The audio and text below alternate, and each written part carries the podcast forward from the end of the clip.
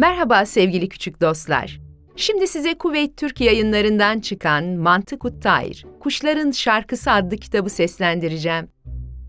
Epeyce bir süredir yükseklere doğru uçan Hütüt, yorulduğunu fark ederek çiçeklerle bezenmiş bir ağacın dalında dinlenmeye koyulmuş.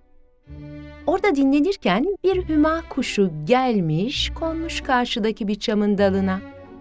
Pek şaşırmış Hütüt'ü görünce. Zira bu kadar yüksek tepelere kendisinden ve yiyeceği kemiği kendisine getirmekle görevli olan kuştan başkası pek gelmezmiş.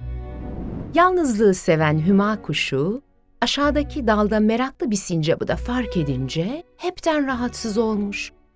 Oldum olası kendini beğenir, başka kuşların arasına pek karışmazmış. Hazır bir kuşun ayağına geldiğini gören Hütütse pek sevinmiş bu işe.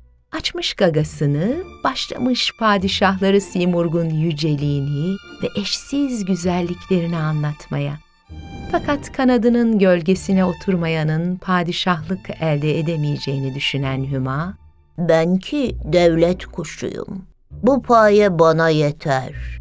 diyerek sırt çevirmiş bu teklife.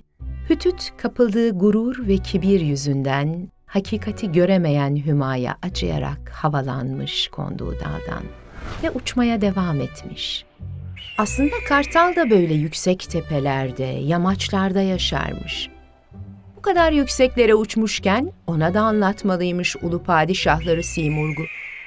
Oysa geniş kanatlarını gökyüzüne açmış süzülerek uçan kartalın duyguları da Hüma'nınkinden pek farklı değilmiş. Keskin gözleri, sert gagası, güçlü pençeleriyle kendini kuşların hükümdarı olarak görüyormuş. Kayalıkların tepesindeki kimselerin yaklaşmaya cesaret edemediği kendi sarayını ve hükümdarlığını bırakıp da Kaf Dağı'na gitmek hiç de cazip bir fikir değilmiş ona göre.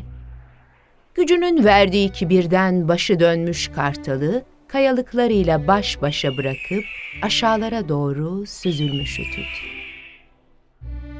Evet sevgili çocuklar, bu bölümün sonuna geldik. Kuşların macerası bir sonraki bölümde devam edecek.